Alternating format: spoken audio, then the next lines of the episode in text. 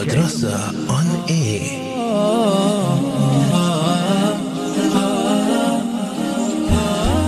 Assalamu alaikum wa rahmatullahi wa barakatuh and welcome back to once again another edition of your program Madrasa on Air Developing Islam in Me.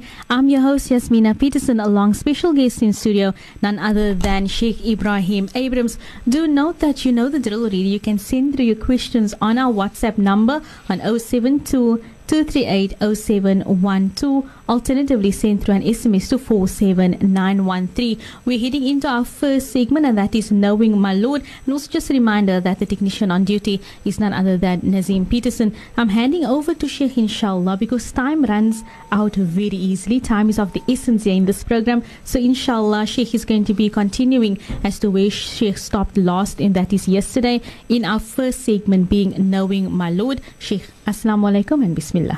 Alaikum salam wa rahmatullahi wa barakatuh. How's yourself a day, Yasmin? Alhamdulillah, Sheikh, Alhamdulillah, and yourself. Alhamdulillah. Allahumma laka alhamdu wa laka shukr. Shukran to Allah Ta'ala for the great favors that we that's been bestowed upon us. May Allah grant us to be grant, to be worthy of those great favors of Allah Ta'ala. Ameen, Ameen. Alhamdulillah, um, before we actually start with the segment, Yasmin, just a reminder, uh, my, my introduction, أعوذ بالله من الشيطان الرجيم بسم الله الرحمن الرحيم رب اشرح لي صدري ويسر لي أمري واحلل عقدة من لساني يفقه قولي اللهم علمنا بما ينفعنا وانفعنا بما علمتنا وارزقنا علما يا ذا الجلال والإكرام السلام عليكم ورحمة الله وبركاته to all our listeners out there Alhamdulillah Allow me, we are busy in the first, first segment, knowing my Lord. But as we say, we normally start with making dua. So let us put our hands all together and we make dua, inshallah, and ask Allah to guide us and to be able to grant us to benefit from what Allah grants us and that we may be able to benefit in the information to the extent of implementation and being granted pardon of Allah الآن أنت أنت الله تسجلنا اللهم آمين آمين يا رب العالمين. بسم الله الرحمن الرحيم. الحمد لله رب العالمين والآقبة للمتقين والجنة للموحدين ولا عدوان إلا على الظالمين.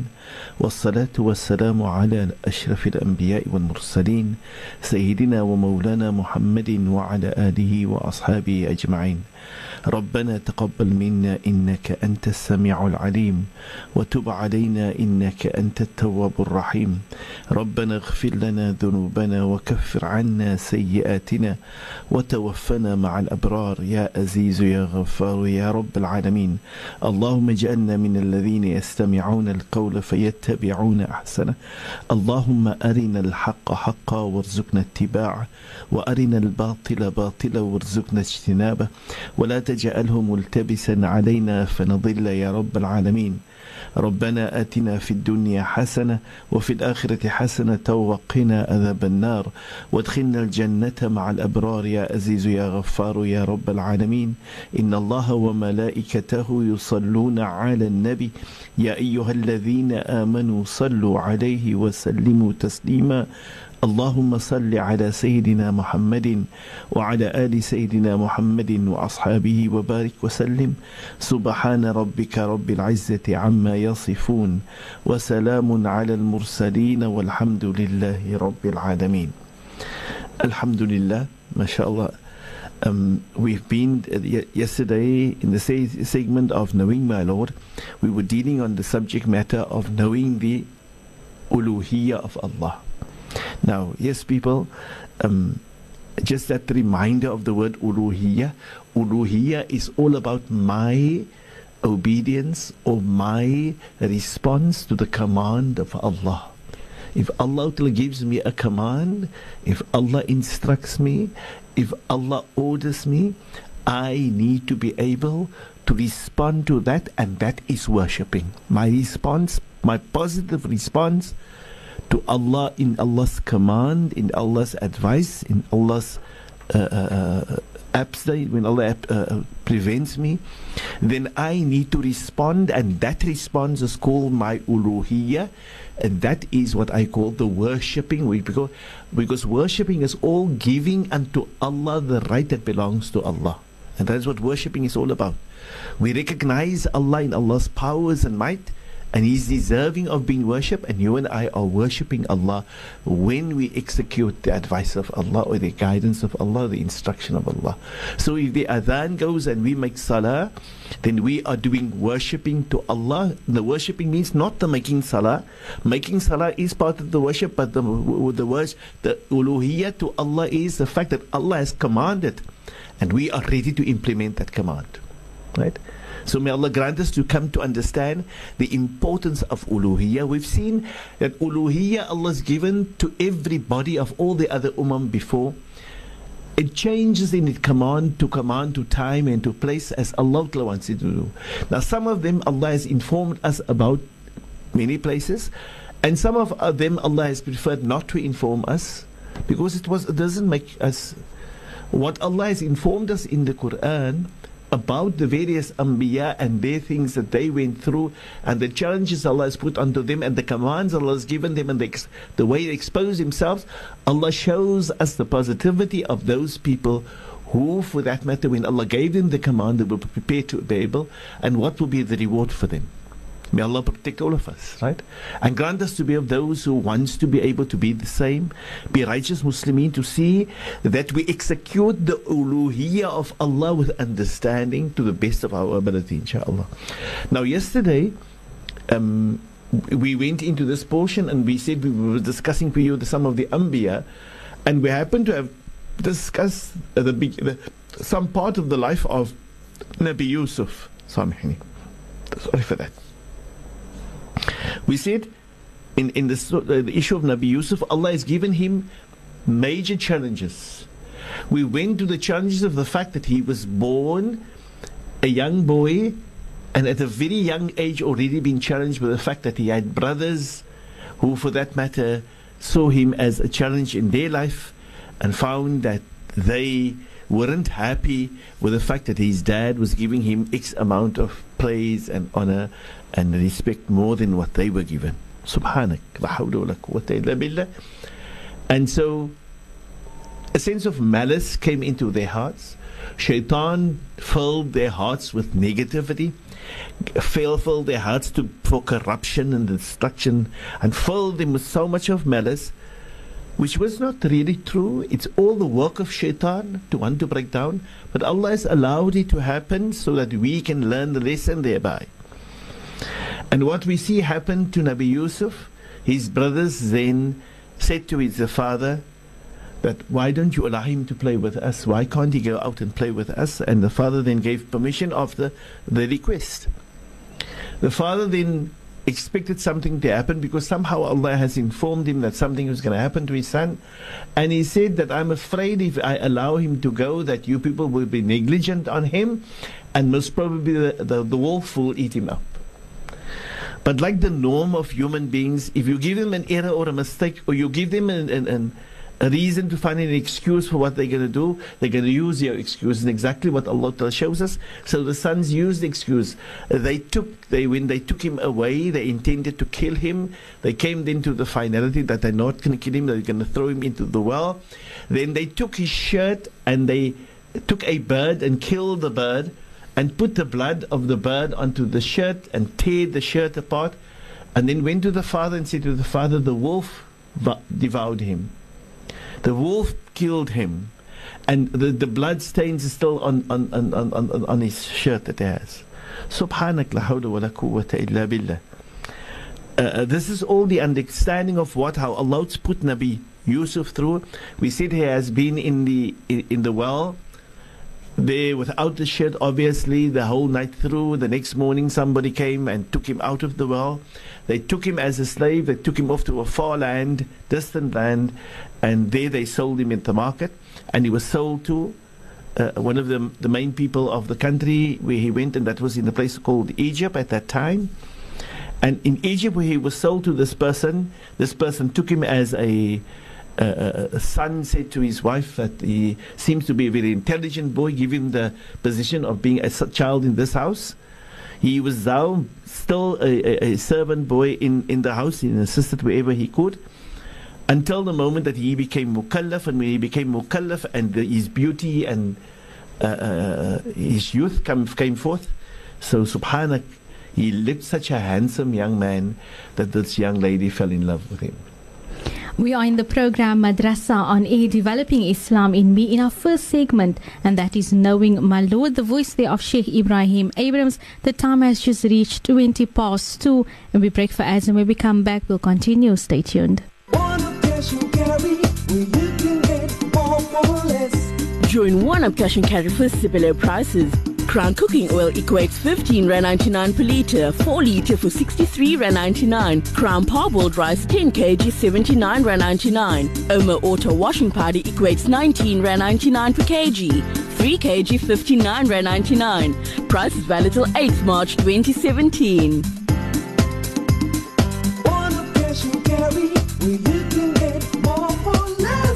Mighty Meal Pies, manufacturers of halal quality affordable pies with no added preservatives. Our range consists of pepper steak, steak and kidney, the famous tikka chicken, chicken and mushroom, mutton curry, as well as our gourmet sausage rolls. Mighty Meal Pies available at leading retailers and superettes. Traders are also welcome. Find us at Unit 3 Pollack Street, Lansdowne Industria or call us on 021 761 2550. We sell wholesale to the public. Our meat is hand cut and we use A grade meat, mighty meal pies, tasty on pastry, mighty on meat. Dear Allah, I may not have a mommy any longer, but I have you. Please help me to also get a uniform and stationery for school. When you're in a position to help this child, be happy because Allah is about to answer his prayer through you. Support Islamic Relief's Back to School campaign and make a difference in the life of a child today. Call 0800 898 or visit islamicrelief.org.za. Islamic Relief, ready to answer the call. 30 years of empowering humanity. 30 years of inspiring and educating. 30 years of providing dignity. 30 years of making a difference. Africa Muslims Agency commemorates 30 years and we thank you for alleviating the plight of the needy since 1987. Africa Muslims Agency, inspiring the spirit of giving. My radio station, your radio station, our radio station, the voice of the Cape. Madrasa on air. Assalamu alaikum wa rahmatullahi wa barakatuh and welcome back to Madrasa on E Developing Islam in Me. If you have just joined in, then Assalamu alaikum to you and shukran for tuning in. Do know that you can send through your questions on 072 238 0712. Alternatively, send through an SMS to 47913. You have not missed much if you just tuned in. We are still in our first segment, being Knowing My Lord, and just before this, she was doing a recap on where Sheikh stopped yesterday. But now, Sheikh, Bismillah. Shukran for that, Yasmina. Um, and just before the break, we were speaking about what happened to Nabi Yusuf and how Allah has challenged him, and how this young lady, the lady of the house, has in fact fell in love with Nabi Yusuf. And Allah has planned it as such as being part of the challenges of Nabi Yusuf. But as a, a challenge for Nabi Yusuf in his time, at the same time, a challenge for every young man and young lady, a challenge for every young and old, whom Allah Ta'ala changes when Allah grants us the exposure of our sexuality. And then it's been given, everybody gets this challenge, everybody, nobody's exempted. But it differs from person to person. Different aspects of it, it's been dealt with, given to us by Allah Ta'ala. And we need to be able to recognize when the challenge comes, this is a challenge of Allah. And we need to see what is it Allah has commanded us and how am I going to handle myself against this challenge so that I can come become successful whatever the challenge is against me. Ya Rab, may Allah grant us khair and barakah. Oh Allah, we are weak, we have many errors, we have faults, we have shortcomings. We beg you, guide us to what is best for our dunya and best for our akhirah. Oh Allah, we are weak, and without your power and without your strength, we might fall prey again to shaitan. Na'udhu billah, may Allah protect, protect all of us. And so, yeah, Allah has challenged Nabi Ibrahim I mean, Nabi, Isma, Nabi Yusuf Allah challenges him with the fact that he, he lives now in the house of a beautiful young lady who has status and position. And he is a handsome young man. And she sees this and she, he lives with her every day. And he then, she then offers him the opportunity. And it so happens that as, as a servant boy, he, he, he responds, not indirectly responds to her, command as my, my, my, my lordship. She answers me, and I, I fulfill whatever she wants until she actually takes him into the doors and close the doors behind him, where he now is in a situation where she offers herself to him. And his normality as any young man felt that he wanted to react and wanted to interact. And subhanak Allah informs us that Allah has protected him preserved him away, for, kept him away from the work of shaitan, and allowed him to be able to enter the path of Allah Ta'ala in submission to Allah, in recognizing it is not right for me to just to. I'm, I'm, I'm doing an injustice because I am going to interact with somebody who I'm not married and it's not befitting. It's not, it's inhumane. It's wrong. It's sin. I may not allow myself to interact with the opposite sex. It's absolutely haram. It's not permissible. Never ever. Number one. So this is the work of shaitan.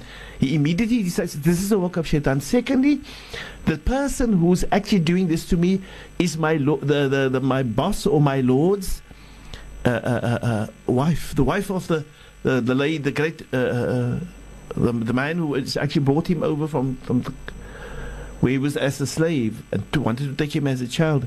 How fair was it of him? Going to allow himself to go into that. So there's the, the one work of shaitan wants to open up to him the door of the action, but also, secondly, the position that he is in, that he holds in that house, as here he has the freedom of a house who cares for him, a person who is in charge who has bought him, granted him his freedom, and this person has granted him the opportunity to stay in the house.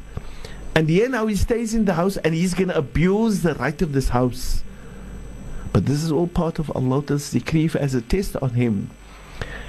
On the role of when you are in a household and people are treating you with respect and decency, and they give unto you and they allow you to get, get and benefit from that.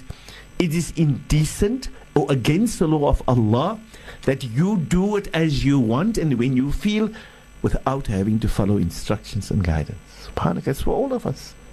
So when we are going into the house of anybody that's not ours, we are in the presence living under the roof of somebody else or in a presence dealing with being granted like in Islam or like the other adyan the rule of Allah as part of the uluhiyah for those people the uluhiyah for them the command of their Lord unto them that they do not interact with the neighbor's wife if that person is your neighbor She's been given the honor to stay right next to you. The man next to you is allowing his family to be next to you, and you are the neighbor of that person.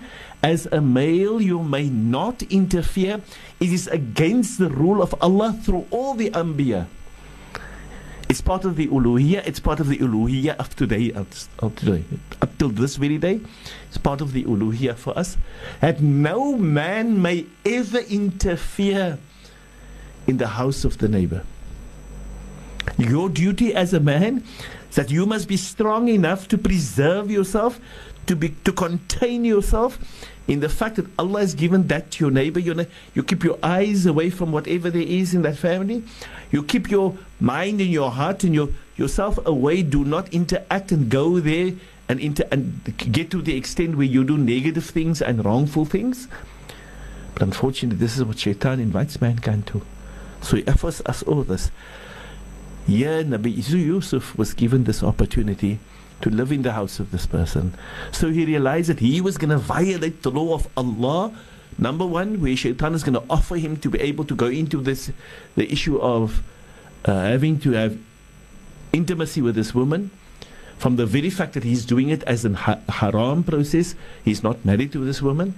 And secondly, this woman happens to be the mother of the house And he's now staying in this house, subhanak, and he's been given all the luxuries that there ever is with a person, subhanak. And having to be able to enjoy all this, he realized, wow, this is great. And he jumped up and he ran. But now, obviously, he was in a room and he ran around, and she ran after him. And as she ran after him, she grabbed him and she pulled at him. And as she pulled at him, she teared his clothing. And the cold clothing now is t- uh, tattered and torn. And it so happens at that time, whilst he was doing this, that the master of his, who brought him, his, gave him his freedom, and allow him to stay in the house, now enters the door and enters that moment, uh, lo- unlocks the door and opens it up, and here he is in front of this person. The person sees him. At that moment, his wife, the wife says to the, to the master, What do you think of a slave? He comes and he wants to be able to affect, to, to, to harm to your wife. At first, he believed his wife. He wanted to be able to, to, to, to accept the fact that, yes, it's a slave that does this. But then some family member of his, of her, came around, and the story went into what is now, and the, the man tried to find some, the master tried to find some solution to this. How do I deal with this? This this person who came as a family member of the wife, who came and looked around and found whatever was happening and tried to look in, into the, the, the, the case, see what he found in there. And he says, it says and pri- uh, proves that shows around, and he says, if it ought to be that she has been t- tattered and torn in her clothing,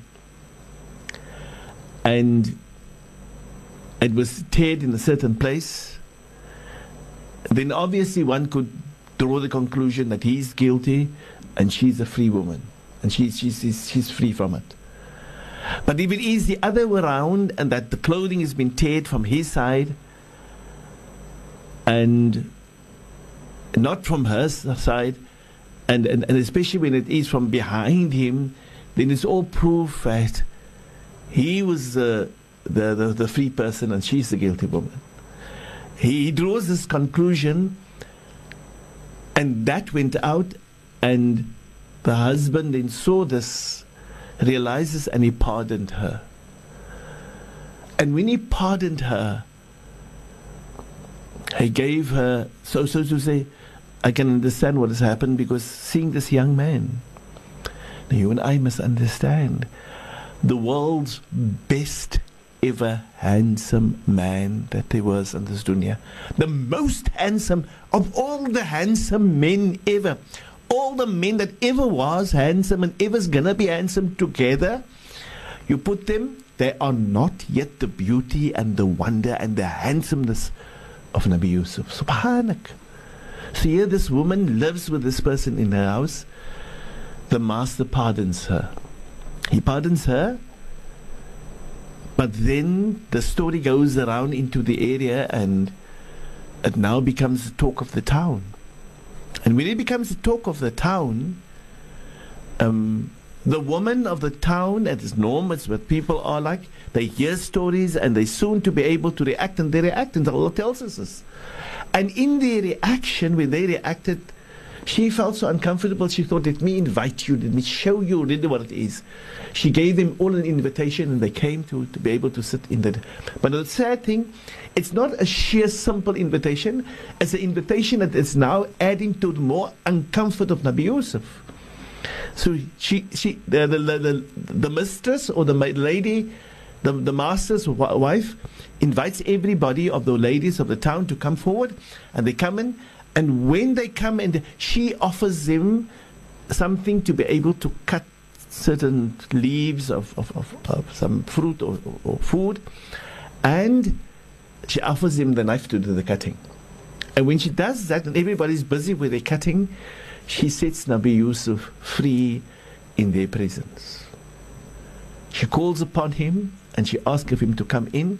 And when he walks in, they all stare in total amazement, shocked, amazed at the sight. Can't imagine, subhanak. Is this it?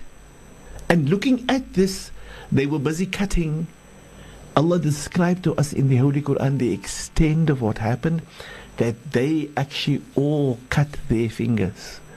The sight for the beauty of Nabi Yusuf was to such an extent that it became a fitna to all ladies. When Nabi, Ibn, Nabi Yusuf found this, and she then used this against all the ladies by saying to them, What has happened? Nabi Yusuf spoke to Allah and plead to Allah. And now it became such an unfortunate thing. Nabi Yusuf asked Allah, Oh Allah, do not make me a fitna for the ladies. Do not make me a fitna amongst the ladies because uh, for what does the, the, the, the, master, the master's wife has done now, she's just exposed me furthermore. She's opened me up unto everybody. She made my life more hell, more uncomfortable.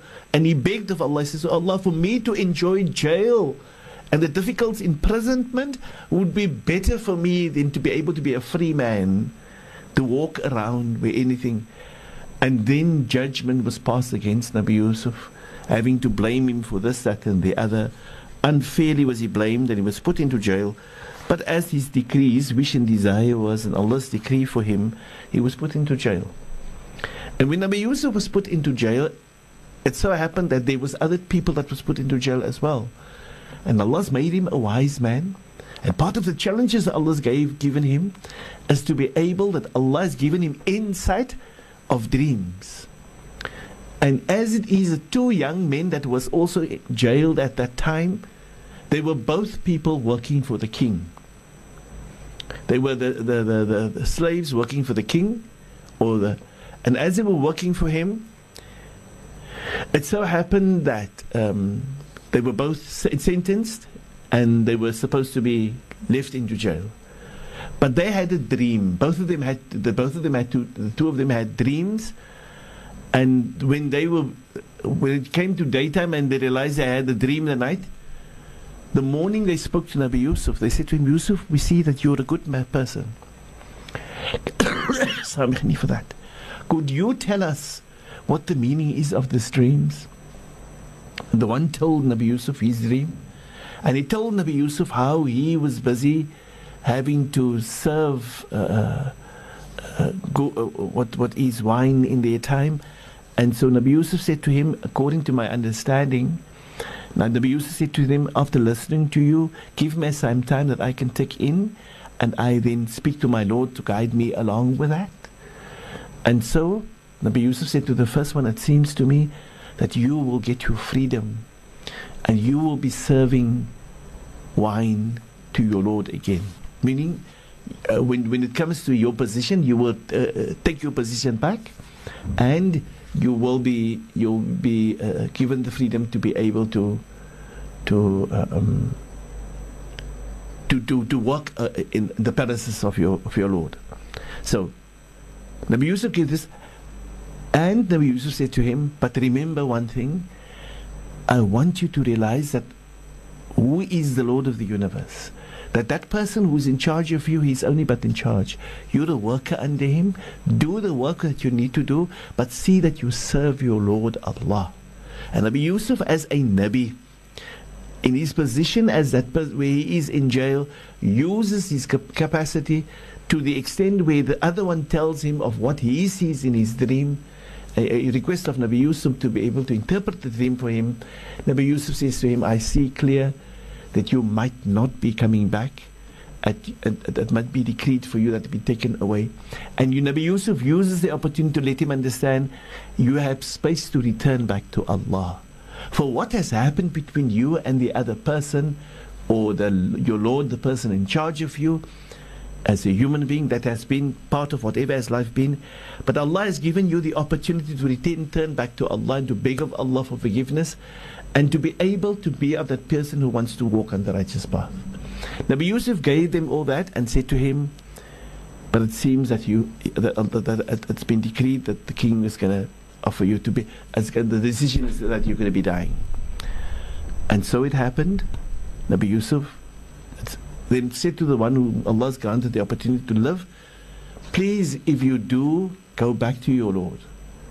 Do not forget me in His presence. Meaning, speak about me, tell him who I am and what has happened. Subhanak la hawla. Shukran for that one. Afwan Sheikh, uh, you are in the program Madrasa on Air Developing Islam in Me. We break for answer. When we come back, we'll continue with the program, so do stay tuned for more. Did you know that during the month of Ramadan, the South African National Zakah Fund provides more than 22,000 families in need with sustenance on the day of Eid through your support? However, have you ever considered what happens during the other 11 months? The reality is that thousands of South Africans go without food on a daily basis. Show compassion. Show your shafaqah. Make it your duty to support the Sanzaf Shafaqah initiative. By signing a monthly debit order, you are providing sustenance to those most in need. For more information, contact our fundraising office on 021 638 0965 or visit us at www.sanzaf.org.za. Follow us on Twitter and like us on Facebook. Sanzaf, changing lives through development and relief. Arrive, explore, discover with Legend Tours. Relive the Islamic history of Andalusia on the plains of Spain. Experience the soul of Morocco from the bustling souks to the rugged Atlas Mountains. Discover Istanbul with a cruise on the Bosphorus. One city, two continents. Relax on the beaches of Phuket enjoying the scenic sunset. Relish the wonders of Dubai and Abu Dhabi. For your next holiday, call Legend Tours on 021 704 9140 or visit our website legendtours.co.za. Legend Tours, your preferred travel management company. It's the Boland Summer Festival 2017 brought to you by Broadway Hardware. And this year, we want you to be part of this amazing weekend. Book a stall at the festival to sell your goods, foods, toys, clothing, and almost anything under the hot Boland sun. Contact Shanaz on 081 592 8925 and secure your place at the biggest summer festival, the Boland Summer Festival 2017. Brought to you by Broadway Hardware. Hardware. At Vangate Super Spar, we make your money stretch more. Get all your home essentials in store. Discover our delicatessen, halal butchery, bakery, and our new bean tree. Pop in at Vangate Super Spar and get amazing specials like 2.25 liter Coca-Cola range at 11 rand 99. 866 gram snack time at 49 rand 99. 1 kilo choice assorted at 49 rand 99. 2.5 kilo golden pride sugar at 32 rand 99. 2 kilo all summer rice at 18 rand 99. only at Vangate Super Spar in Vangate Mall. Valid until Sunday 12 March. Live from Cape Town, this is the voice of the Cape. The voice of the Cape. The voice of the Madrasa on air. Assalamu alaikum wa rahmatullahi wa barakatuh and welcome back to the program Madrasa on air Developing Islam in Me. I'm your host Yasmina Peterson along special guest in studio none other than Sheikh Ebrahim Abrahams. And just before the break, Sheikh was in our first segment being knowing my Lord and that was with regards to Nabi Yusuf alayhi salam. But for now the time is now 2.43 and this brings us to our next topic Sheikh being I am a Muslim, what is expected of me? Sheikh Bismillah. Shukran, Jazakallah for that, Auntie Yasmina. Um, yes, Alhamdulillah, we happen to have ended the, the, the, the, first segment. Uh, we will carry on, inshallah, tomorrow with the, uh, that po- portion that we were dealing with there. Uh, we're dealing now with the other one, the next segment, which is I am a Muslim, so what is expected of me. And for yesterday, we, we dealt with the Salah and the prerequisites of Salah, and we were most specifically dealing with the istinja. And in this istinja, we went to the aspect of the uh, uh, we looked at the hadith where we said where the Nabi sallallahu alaihi wasallam taught us how serious this matter of istinja are, and the the further processes of the teaching of the Nabi sallallahu alaihi wasallam for us when we enter into the toilets, and how we need to be able to then realize that when we enter the toilet, we need to be able to make that dua, seeking Allah's protection against powers that is not in our hands, powers that's at play in the toilet areas, or which we, which I call the hazardous areas, areas that where there's harm, or where there's negativity, and we might not have the power to overcome them. And Allah wants to protect us, and Allah wishes to protect us. So Allah asks of us to be able to make the dua.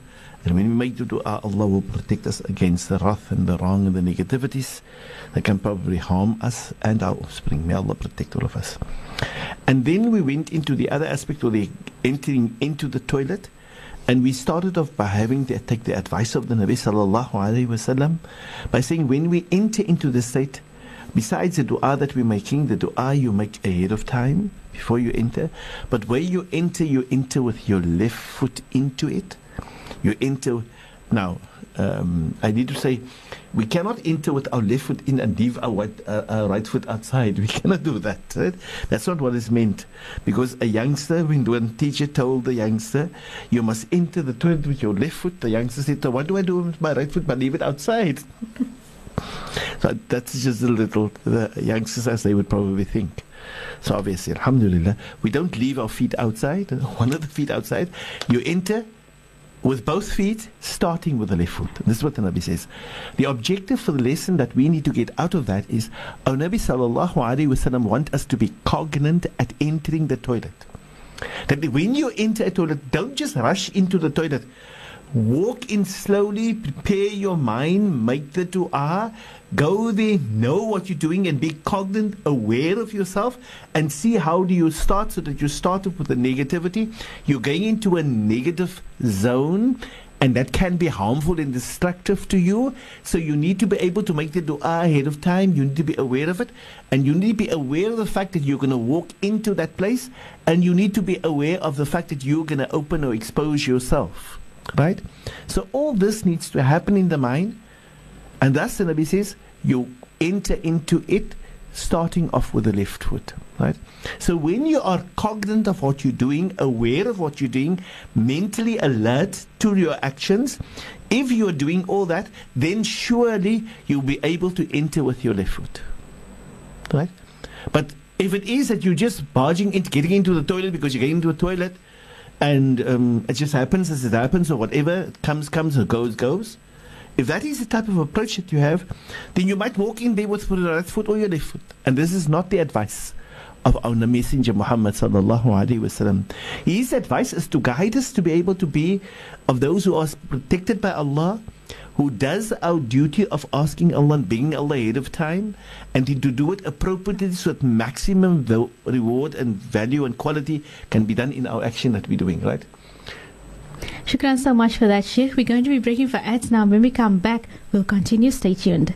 For thorough preparation before your Hajj journey, deep spirituality and soul searching during the fulfillment of your Hajj rites and a lifelong commitment to live thereby ever after, look no further than Al Anwar Express. Depart on the 2nd of August, residing for 10 nights at Movenpick Anwar Al Madina, followed by 5 nights at the brand new Swiss Hotel Al Maqam in Makkah, with group leaders throughout the trip from 32,650 Rand per person sharing excluding airfare. Call us on 021 697 1272 or visit alanwarexpress.co.za. Al Jim, the Arabic way. The Legal Cafe, led by veteran attorneys Iksan Higgins and Faisal Bardeen, is a community initiative which brings legal guidance and access to justice to the public.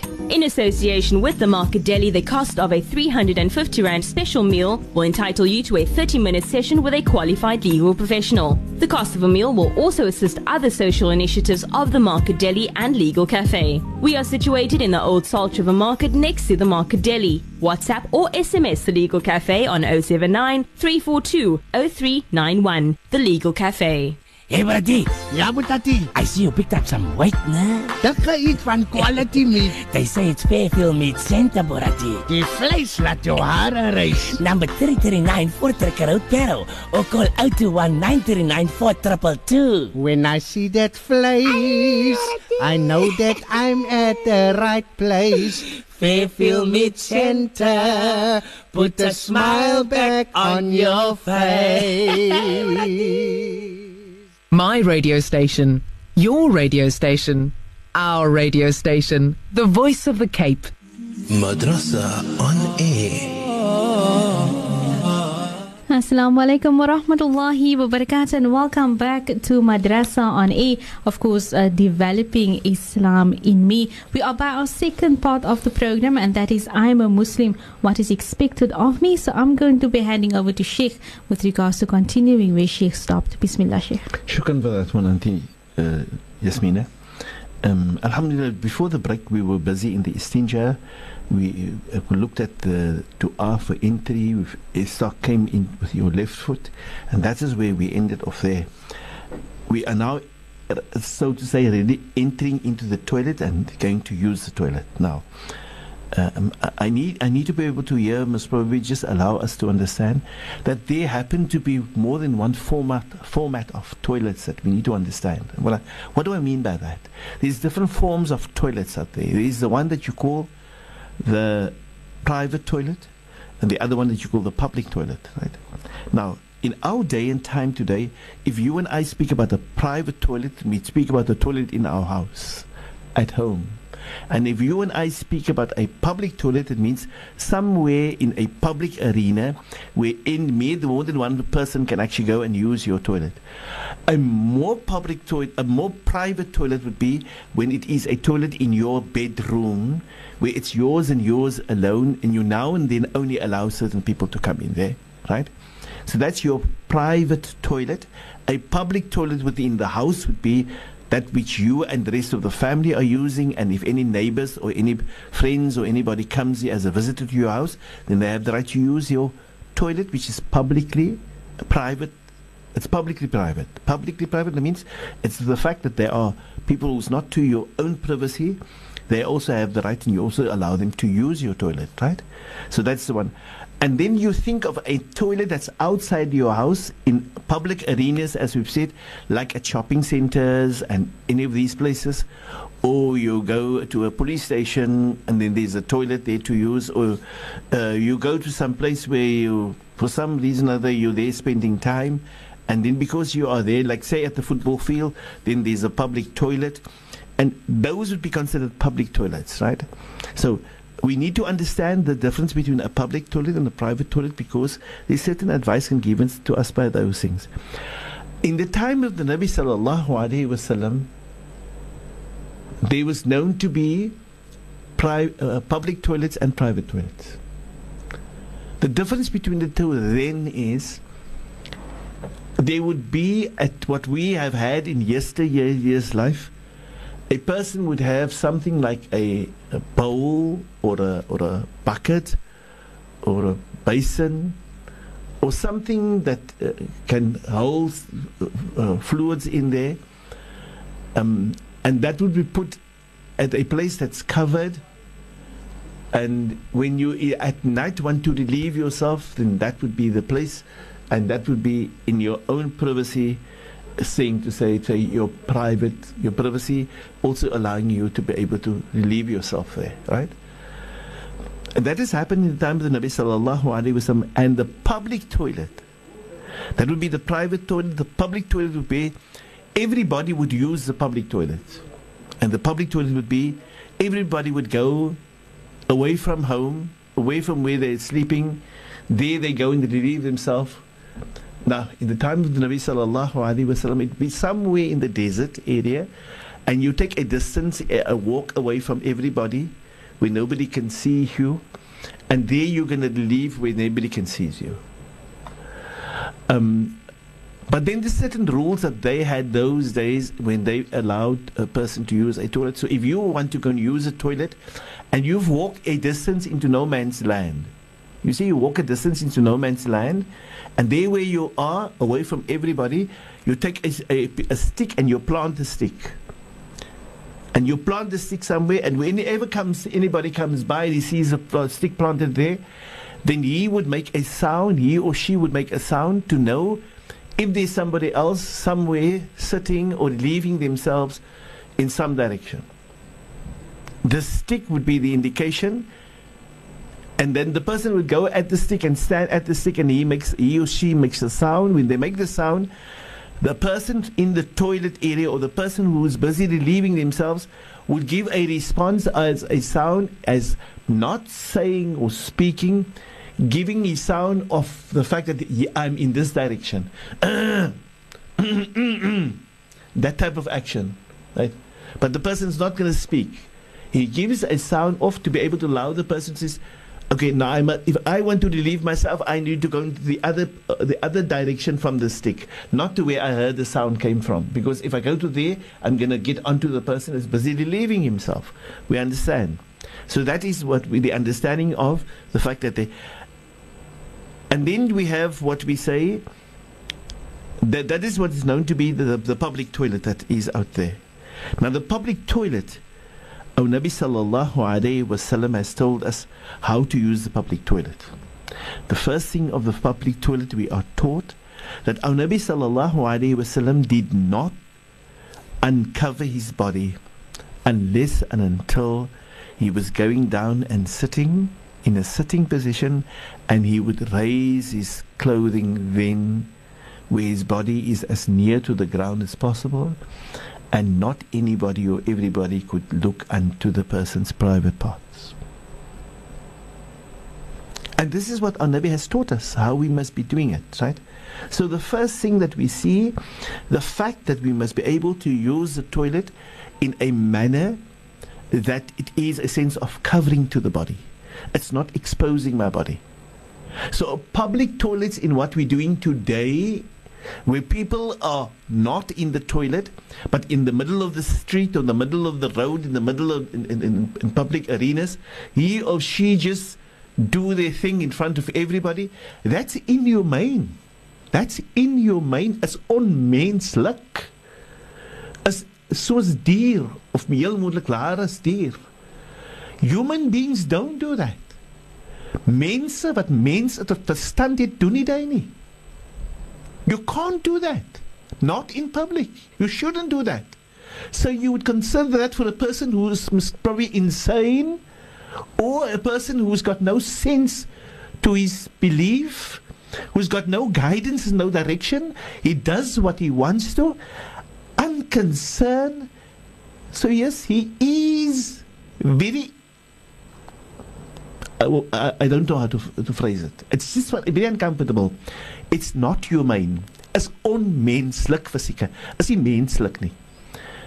You, if something is humane, it's, it's done with human brains, with an intellect that, that pierces into you and say, think what you are doing. You can't just do it. So it doesn't befit a Muslim at all. Probably anybody else who has any other form of belief, there's most probably no nothing wrong, but a Muslim never ever it's not possible for a Muslim ever to do that, right? So you as a Muslim and me as a Muslim, your children as Muslim, my children as Muslim, your family as Muslim and my family as Muslims, if we are Muslims, we need to remind them that that is onmenslik, is slegter as die dier se geaardheid. Because in true sense, no dog, no animals does it just freely. They look around, they see how can they cover them, they, they do so with some sense of decency. It doesn't befit a human being to be able to open up his private parts and stand in public and just do the thing and care as to how he does it. Terop, Islam gives us the guidance of how to do these things. And our Nabi sallallahu alayhi wasallam, who is our teacher, who's our role model, who's our guide, he says to us, it's not befitting for us as Muslims that we open up just anywhere in public, that we recognize that we want to use the toilet, uh, we need to set our minds proper and we need to be able to do so properly, appropriately. And one thing in Islam, sorry that come off. Our Nabi sallallahu alayhi wasallam made it very clear that we, whenever we relieve ourselves, we sit low to the ground. We sit down and we sit down low to the ground.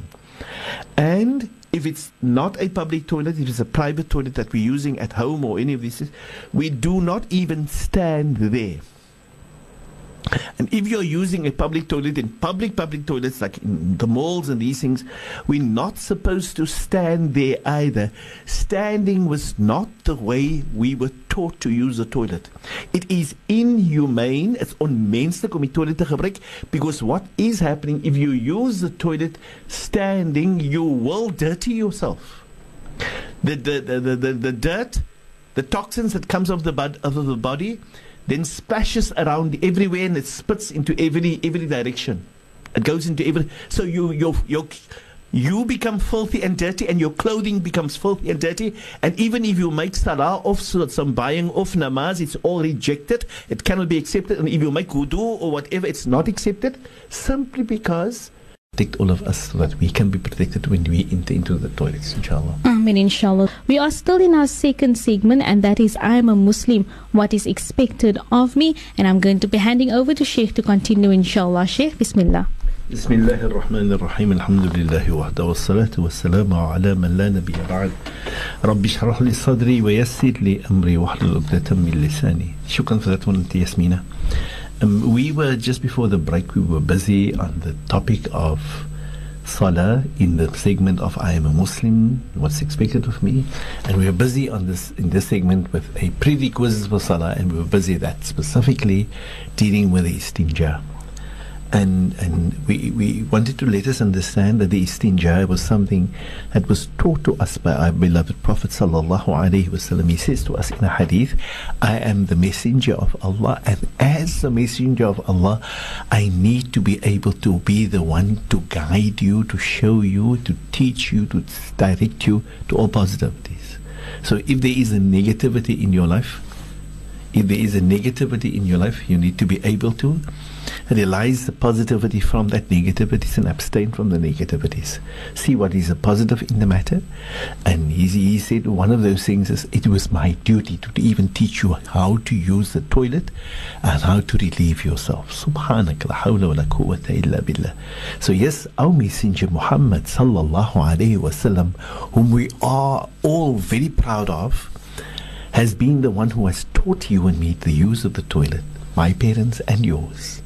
And so, yes, um, his advice to us that when we go to the toilet to recognize, we said, that there is powers at play in the toilet, that powers can corrupt and destroy us, can harm us, can bring many pains and many serious sicknesses or harms in us, and can can only allow us to open to open up the door to become much more vulnerable, destructive into the, the world of fasad and haram.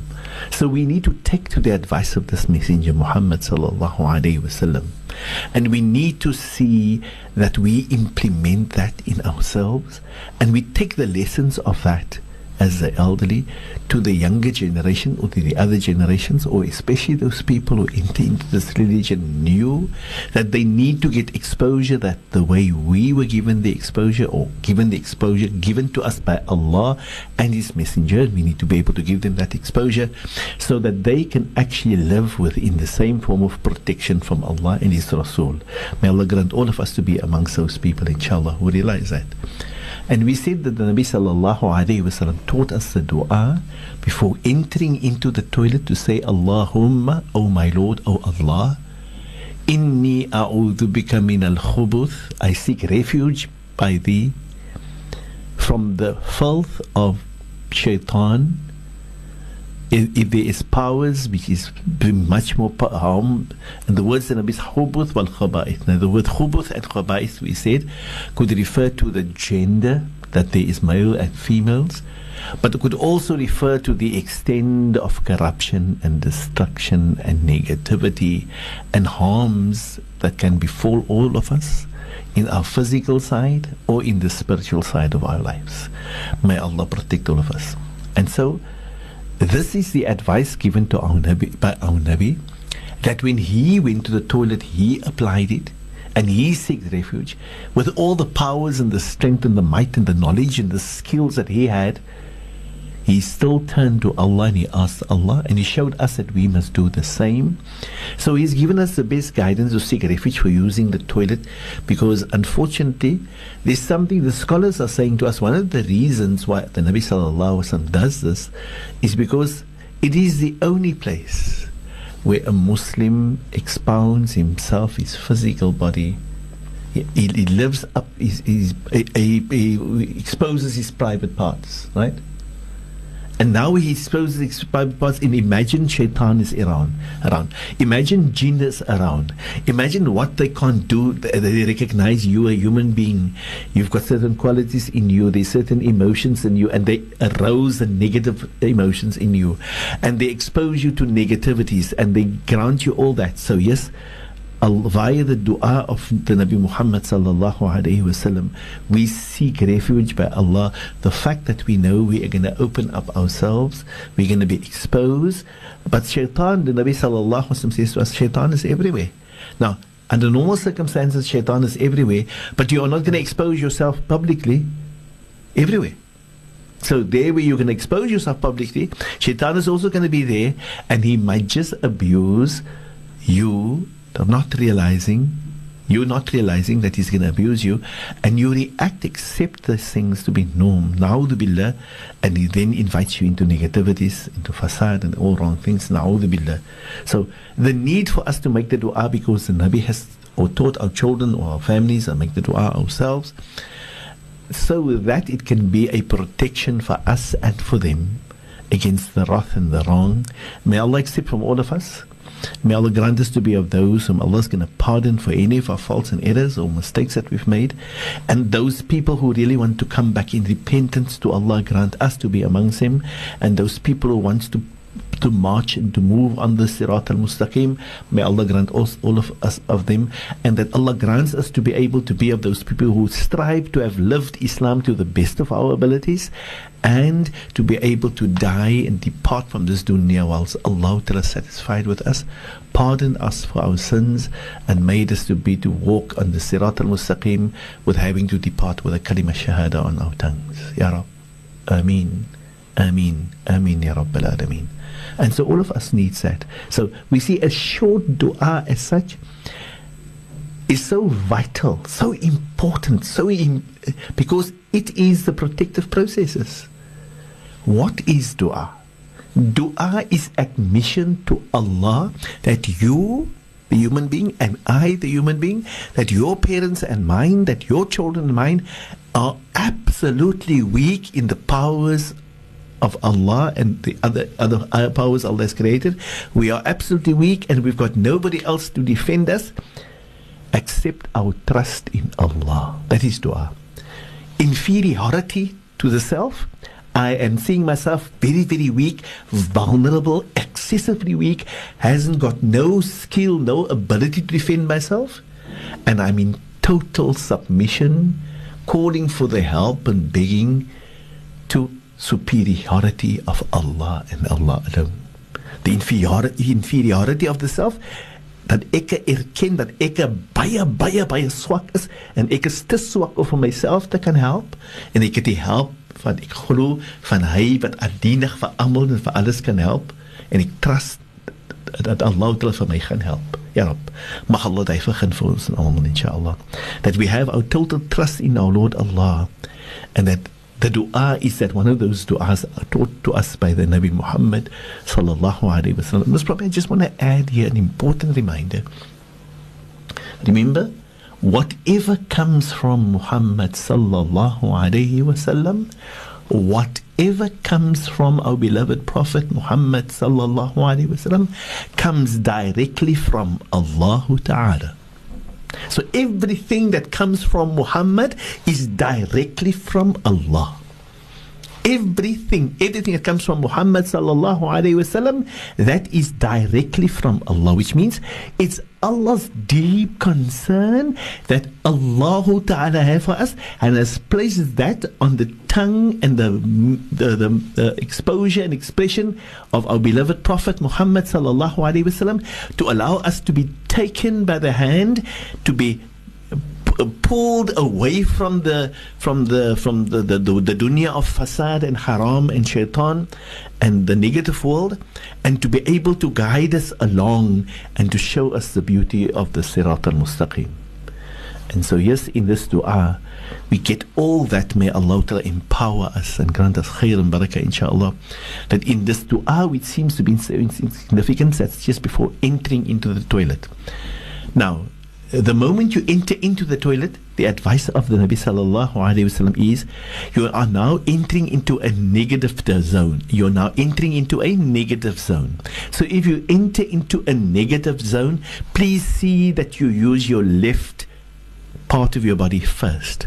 Mean you you you step in with your left foot first, and you follow there off with the right foot because you're going into a negative zone. Remember, the toilet is a negative zone. Consider it a negative zone and see it a negative zone. Now, I'm speaking negative because we, you and I, in today's life, we call this negative. It is a negative zone. See it as a hazardous, negative, corruptive, destructive zone that in actual fact is not a good zone. We don't wish to remain in that zone. We don't go and relax there in that zone. We don't go there to be able to sp- spend our time with ourselves because negativity will in uh, en- enclose us, will cover us, will cover our brains, will cover our hearts, will cover our our souls, will cover our everything. Our whole body will be negatively enforced then. And in our action back in the world, into the positive world that we need to come back into, negativity will override us and negativity will be the one that will guide us. So consider this as destructive, hazardous, harmful, negative, wrong, everything that is everything that goes in the negative, not the positive, not the good, the absolute bad, the destruction. Uh, that is what the toilet is all about. And Nabi sallallahu alayhi wasallam says, go in there being cognizant, being aware of the fact I'm going into there and I need to put my left foot first before I go in there. And that then concludes with our topic, I'm a Muslim, what is expected of me. We have concluded with our segment being, I'm a Muslim, what is expected of me. And now, in this few minutes of time, we are now continuing on leadership in Islam and its progression. And Sheikh is going to be giving us a recap as to where Sheikh stopped yesterday. Inshallah, Sheikh, Bismillah. بسم الله الرحمن الرحيم الحمد لله وحده والصلاة والسلام على من لا نبي بعد Assalamu alaikum wa rahmatullah for our listeners out there, mashallah. And Yasmina, shukran for that one. Busy in the segment now, leadership in Islam. We are busy on the topic of communication, and through the process of communication, in lastly, we looked at the why for communication. We looked at sound communication and ill communication. We mentioned some of the verses that there is and some of the ahadith, and we specifically went on to the sense of understanding that uh, communication wants us to be able to have a sense of uh, the leadership uh, uh, communication wants us to have a sense of judgment or positive judgment and interpretations that's good and that's positive to people. May Allah grant khair and barakah to all of us, inshallah.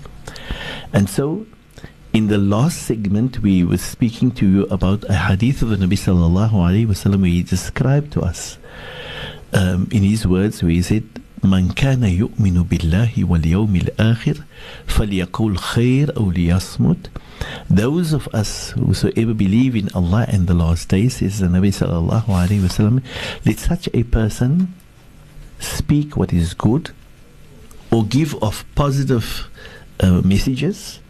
other than that, that that person remains silent. Don't give off any messages. That's all. Subhanak. This is the advice of our Nabi sallallahu alayhi wasallam, and we said the scholars speaks to us about the tools that there is. They said to us, in using those tools, you become you make meaningful of communication. And this hadith carries the fact that we need to make use of these tools. The words is, whosoever believes in Allah and the last day, whosoever believes that Allah Ta'ala is his Lord and he believes that Allah is going to reward him Yawm al Qiyamah, then such a person must be able to consider the way he speaks. Which means before he uses his mouth, he uses his intellect and he thinks uh, very much whether what he's going to do, that he should be able to do it positively and otherwise, if not, that he should abstain from that in the advice of the Nabi sallallahu alaihi wasallam. And the scholar says to be able to do something positively, it is the height of impossibility because man cannot. Man cannot just do good things all the time. Shaitan is gonna corrupt him, is gonna offer him many ways. And so if he thinks well before he does something and ponders well, then he gives value to things because then he can actually remove the negativities or can remain silent on things which he should not. Otherwise, unfortunately, it might all come out negatively. And the Nabi says, and the scholars, I mean, says that as much as you need to be able to be thinking very well, using your common sense, using your brains, let it become active. If you use it positively, subhanak, la hawla wa la quwwata illa billah, you'll be able to say righteous things. But in the same way, if you use it positively, if we use our brains positively, effectively, and then, subhanak, you'll be able to know when to remain silent or when to abstain from certain things. May Allah open the path for all of us, right? So we see the hadith telling us how do we need to go about, and the advice of our Nabi sallallahu alaihi wasallam that when a person wish to be able to open his mouth, wish to be able to speak.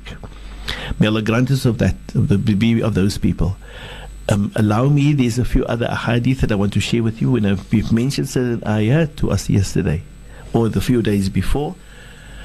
Um, allow me that Allah says to us in Surah number 55, verse 18. ما يلفظ من قول إلا لديه رقيب أتيد that when you and I ever want to leave a message or we want to set an impression or give a, uh, a response or a message to somebody verbal and or other then there is two angels on the sides of us and these angels, the one of them records the positive and the other one records the negative. Ya Rab, la hawla wa la illa billah. So again, it shows to us that when you and I want to speak or want to give a message, we need to be considerate as to the way we go about it. And we need to see whether we are using the tools at hand. And we said the tools at hand is first and foremost the brain, prior to using the tongue, and then after that you've you've used the brain, you use the tongue, or you don't use the tongue, which means you remain silent, but you've used the brain, and because of the use of the brain, the power lies in, in the message that you give, and or your your silence is powerful. The scholars goes further in the tools by saying to us, in communication, a very vital and important tool that needs to be seen that is part of us. And I think I uh, want to use the one first before I get to this this one. That that tool, the tool of using the brain, is a very, very, very important tool to use, because, like we say, many a time people had an altercation or they had difference of opinion or speaking to one another or brought the difference Right? And the one says to himself at the end of the day, if only I thought. As ek maar net het. A common statement found almost everywhere in our life today, on all levels of life. It has happened for many years prior. It's still happening today. And I believe it's still going to happen in the future where man seems to not realize the need, the serious need of having to activate the mind so that the mind can give a vital message to himself first and help him to be able to structure the message that he or she needs to give over to others, right? And also to help him or her to be able to know when and how to be able to remain silent, to keep quiet. As a, the other tool that's a vital, important tool, and this is a tool in communication.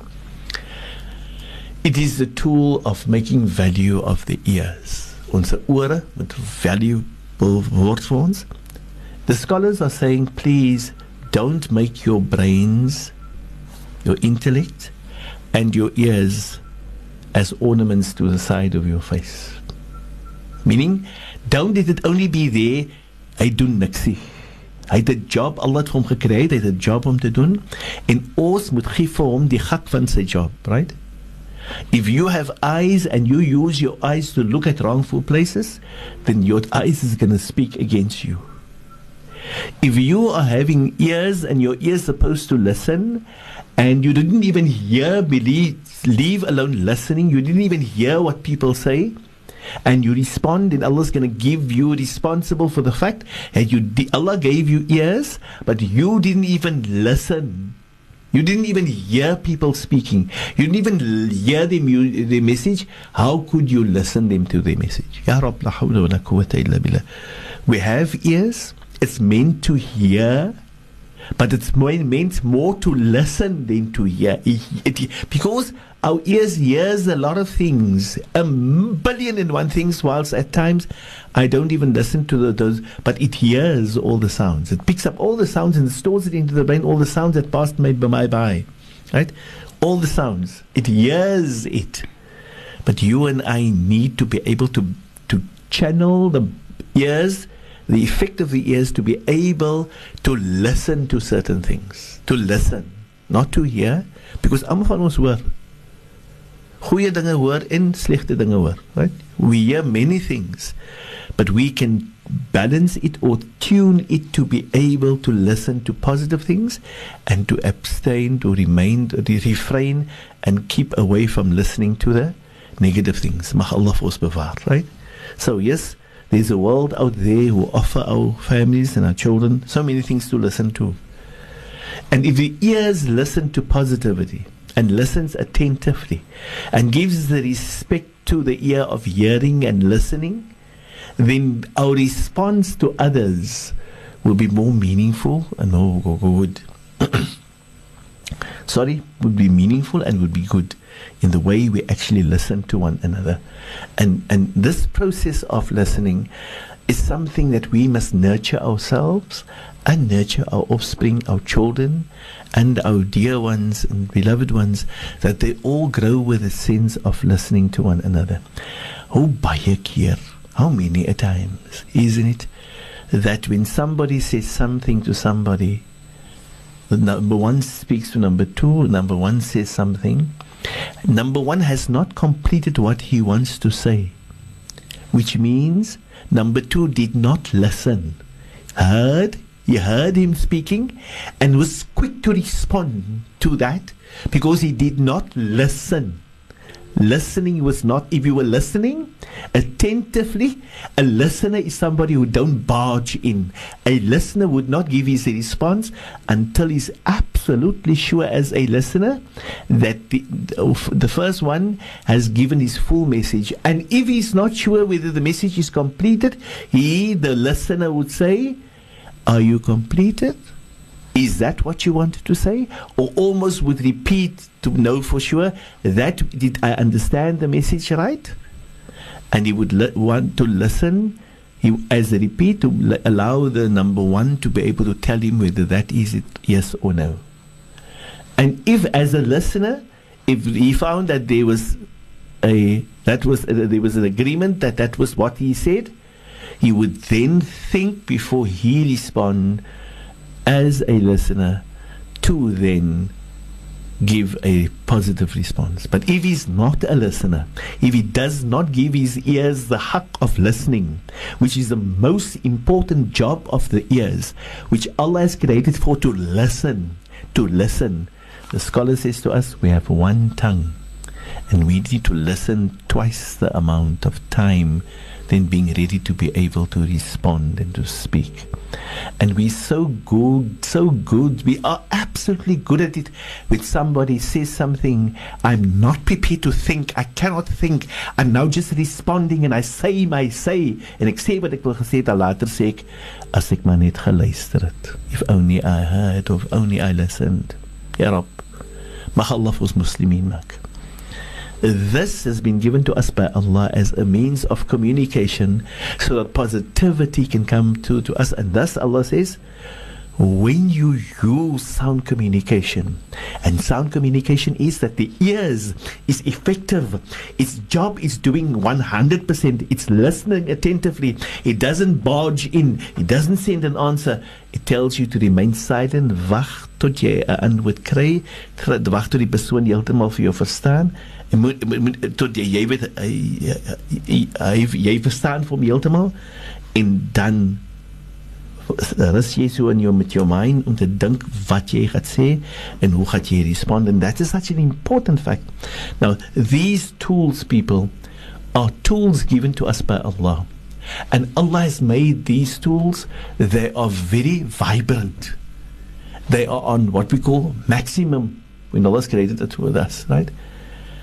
We either honor these tools and give them the, the beauty that they deserve, and or we abuse them through life. We treat them with no respect, and later on in life, it becomes a second nature that this is how we always deal with it, and that is right, even if it's absolutely wrong, even if it's against Islam, even if it's against the message of Allah and His Rasul, even if it is un-Islamic, even if it's the path of shaitan, then it becomes second nature in us because we allowed it to become part of us.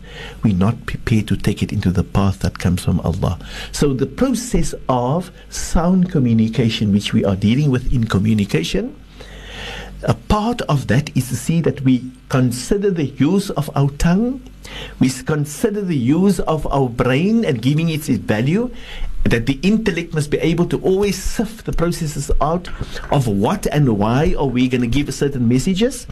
And our ears must be able to be vibrant and uh, paying the process of not hearing, but listening to the messages before we are ready to respond to want to speak to somebody else. And sometimes this happens so quick in our life, in, in people's relationships, that een het nog nie klaar gepraat het, die ander het sommer gesê raak. Nou, uh, soos gesê vir effentjies, is that listening? Um, people, it's not good. It's not Islamically healthy. It's not from Allah. It's not from His Rasul that He ever, ever, ever, when somebody spoke, He barged in. We have the love for barging in. We live in barging in. We don't listen to one another. We don't give one another that gap, that space, that honor to listen to that person. But you and me, don't we want to be listened to? So if you and me want to be listened to what we are saying, don't you think it's also right that when others are doing a talk or talking or giving a message, that you and I need to listen before we respond? And this is such an important, very important. Remember what the Nabi Sallallahu, what Allah says in the Quran. Allah says, if you can apply sound communication, and the objective of sound communication is to see that your tongue must be preserved. Your tongue, the way you handle your tongue is important. And you also use your ears appropriately and you use your brain and your heart and your intellect the same way. And you use all of them accordingly then you are establishing sound communication and the result of sound communication is says Allah things will become righteous in our life. Dinge gaan reg kom in ons lewe in which means the negativities, the harms, the fasad, the, the shaitan, satanic processes, they will be all discarded and things will become automatically righteous because we are now taking to the advice of Allah and His Messenger. May Allah grant us to be of those people, right? And that we actually move to great to grow with the greater levels of those tools which comes from Allah and give quality to those tools inshallah and we make meaning to the process of having to see that that tools becomes part of the people.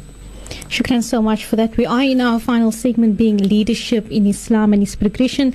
We are including for the program Madrasa on a developing Islam in me and that was the voice of Sheikh Ebrahim Abrahams. Now Sheikh, we have been speaking about in our last segment leadership in Islam as well as progression and she has she has been looking at listening and the sound communication. Now just before I hand over to Sheikh here is something that came through on our WhatsApp number. It says Assalamu alaikum. I have a situation with my husband. Whenever I tell him something or give advice, he ignores what I say.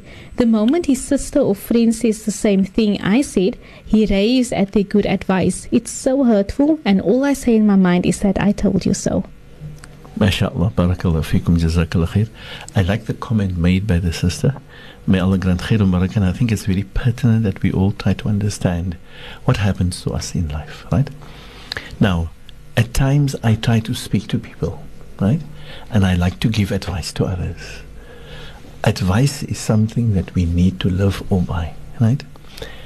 Not hasteful to be able to give advice only, but equally ready to be able to listen to advice.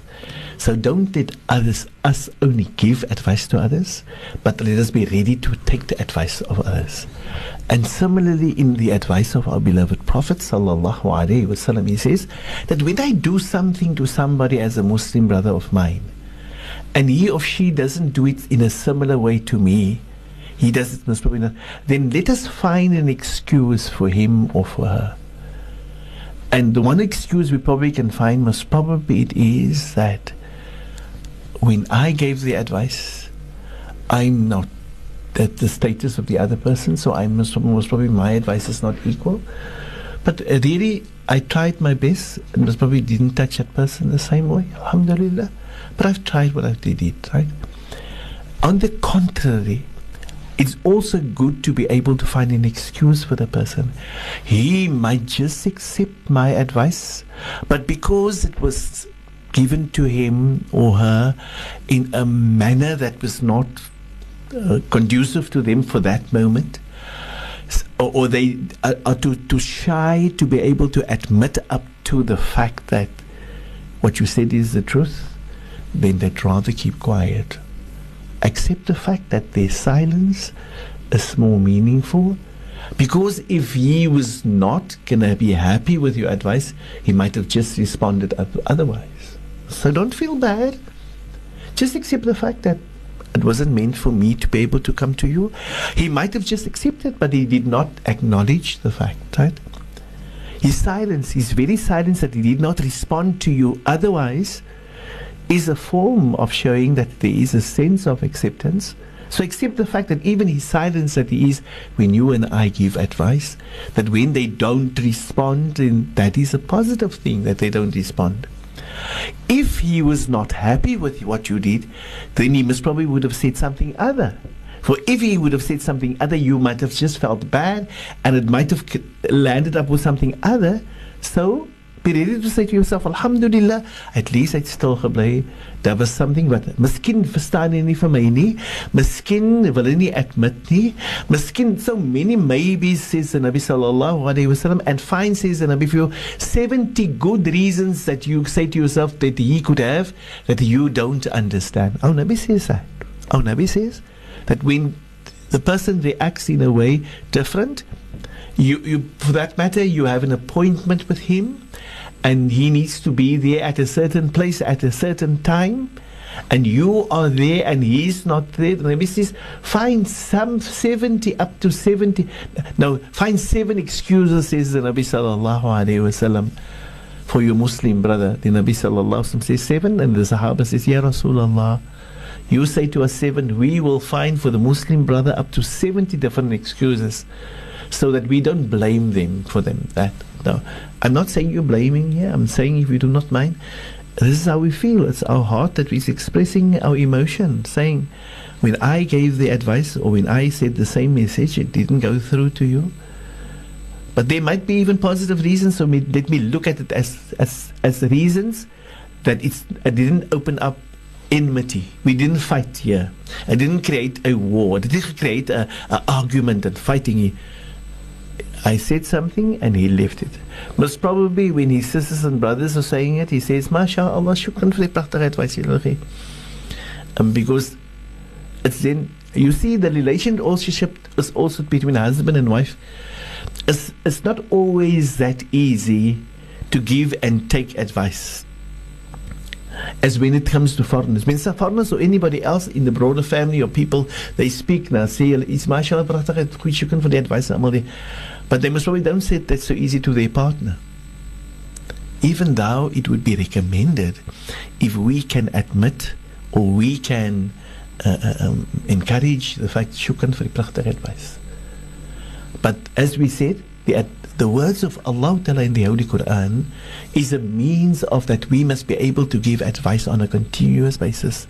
And giving advice, the words Allah Ta'ala uses, Allah says to us, in a hadith, the Nabi Sallallahu says to us, Ad-deenun nasiha. This deen is all about giving advice. It's all about giving advice from time to time. But if it is giving advice, that means ready to be able to listen to advice and ready to be able to share advice, right?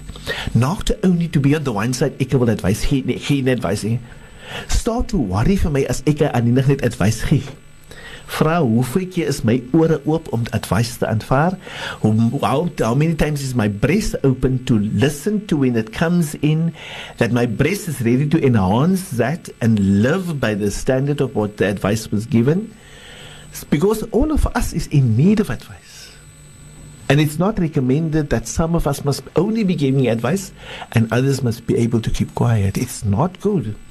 The person who is the receiver of advice must also be the person who gives of advice.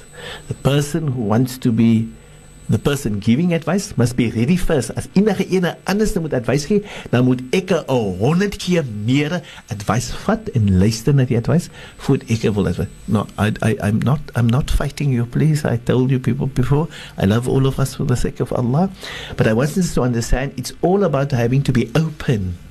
Toe te maak. Don't just look at it with one thing. Oh, Nabi has given us guidance by saying to us that when I give advice and they don't respond to me, af nie. Sê alhamdulillah. Allah Ta'ala dit guidance waar jy iemand anders. So the person has taken it. Alhamdulillah, that's important. And most probably he did take to my advice and responded to me by silence. Because if he did not remain silent, dan mag hy miskien iets het, dat dit opgevlee of hierdie dinge het mekaar gegaan en dat miskien nog weer hoog gekry het by die huis, right? So many a times that it's not as easy just to say I het niks ek het vir my gedoen. Say, let us let us look at it very openly and say alhamdulillah um, my partner don't always treat it the way I think it must be done, but may Allah grant us khair because yes, at least there is a sense that we understand what we're dealing with one another. Beautiful said there by Sheikh Ebrahim Abrahams, a program Madrasa on E, Developing Islam in Me. We are in our last few minutes of the program, and I'm not going to be saying any much. I'll hand straight over to Sheikh to continue where Sheikh stopped last. Bismillah, Sheikh. Shukran for that one, yes, Yasmina. Alhamdulillah.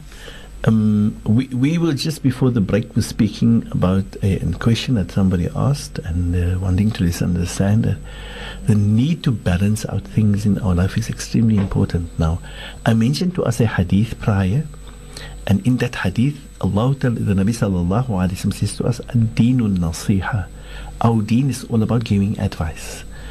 And in one riwayah, the Nabi sallallahu wasallam, when he said these words, some Sahabis retaliated or spoke back to the Nabi, said, asked the question further.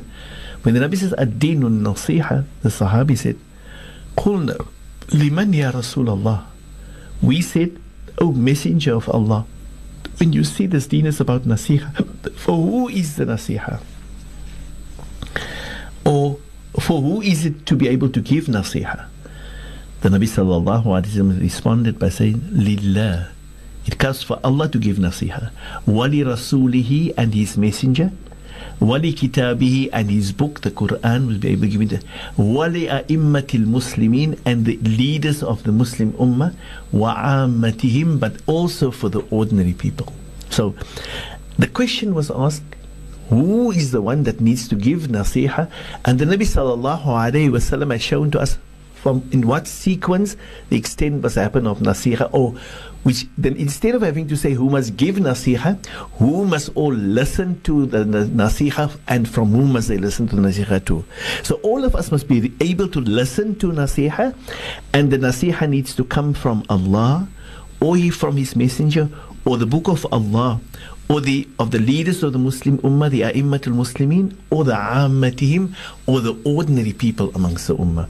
So it wanted to say that all of us needs to be ready to listen to advice, but all of us also must be able to be in this need to be able to share and give advice, right? May Allah open the path for all of us, inshallah. Allow me that, that there's another hadith that I want to add here to allow us to understand the extent of how we must be able to deal with things in life. In the words of the Nabi sallallahu alaihi wasallam, he says to us, "Man ra'a minkum munkaran falyughayyirhu." If, for that matter, any of you see a wrong or an injustice, injustice, or a negative thing, or something that's not good, let him strive to bring change to that. Let him strive to be able to bring change to that. Let him not accept it as it is, Let him do something to the matter. And then the Nabi sallallahu alayhi wasallam, after having to mention that, he sallallahu alayhi wasallam gives us the advice of the method that we must use. And the, what he says is, فَلْيُغَيِّرْهُ بِيَدِهِ Let him first try to use his hand in bringing change. And the word hand here doesn't really refer to the hand, but refers to the person who, in actual fact, has the power that he can use because the hand is used for the power that he have which means let him be in a state of power to be able to bring about change. Now if you see something wrong happening in public do you always have the right to bring change? We don't always have the right to bring change. But the nabi says don't be satisfied with it see that you, the Nabi Muhammad sallallahu alaihi wasallam, want us to understand. As Muslims, we cannot remain silent. We cannot leave the situation as is. We must deal with the opposite of that. Because if it's something negative, it becomes norm in society. If it's something negative and we remain silent of it, it is accepted in the younger generation. It is accepted amongst others. It becomes norm in their lives because we remain silent. But the Nabi says, if you can bring change, use the ability of power that you have. Those who have the ability to bring change, who have the power to bring change, let them bring the change. Example if you are a dad and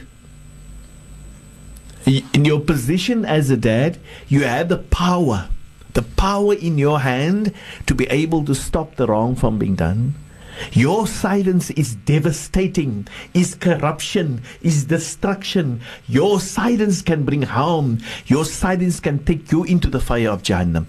That is how dangerous it is that if you see a wrong and you just allow it to be able to carry on, right?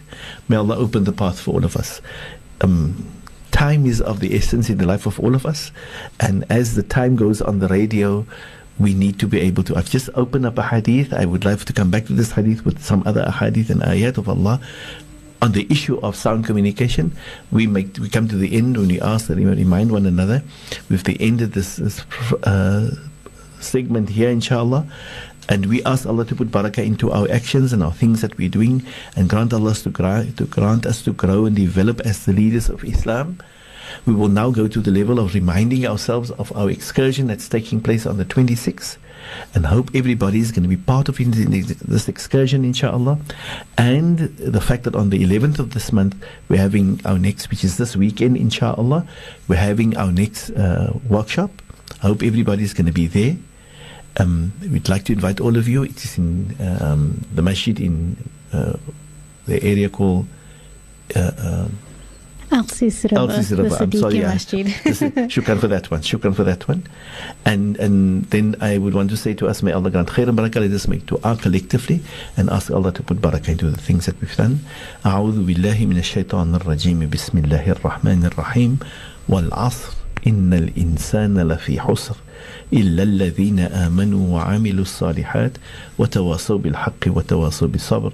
وصلى الله على سيدنا ومولانا محمد وعلى آله وأصحابه وبارك وسلم.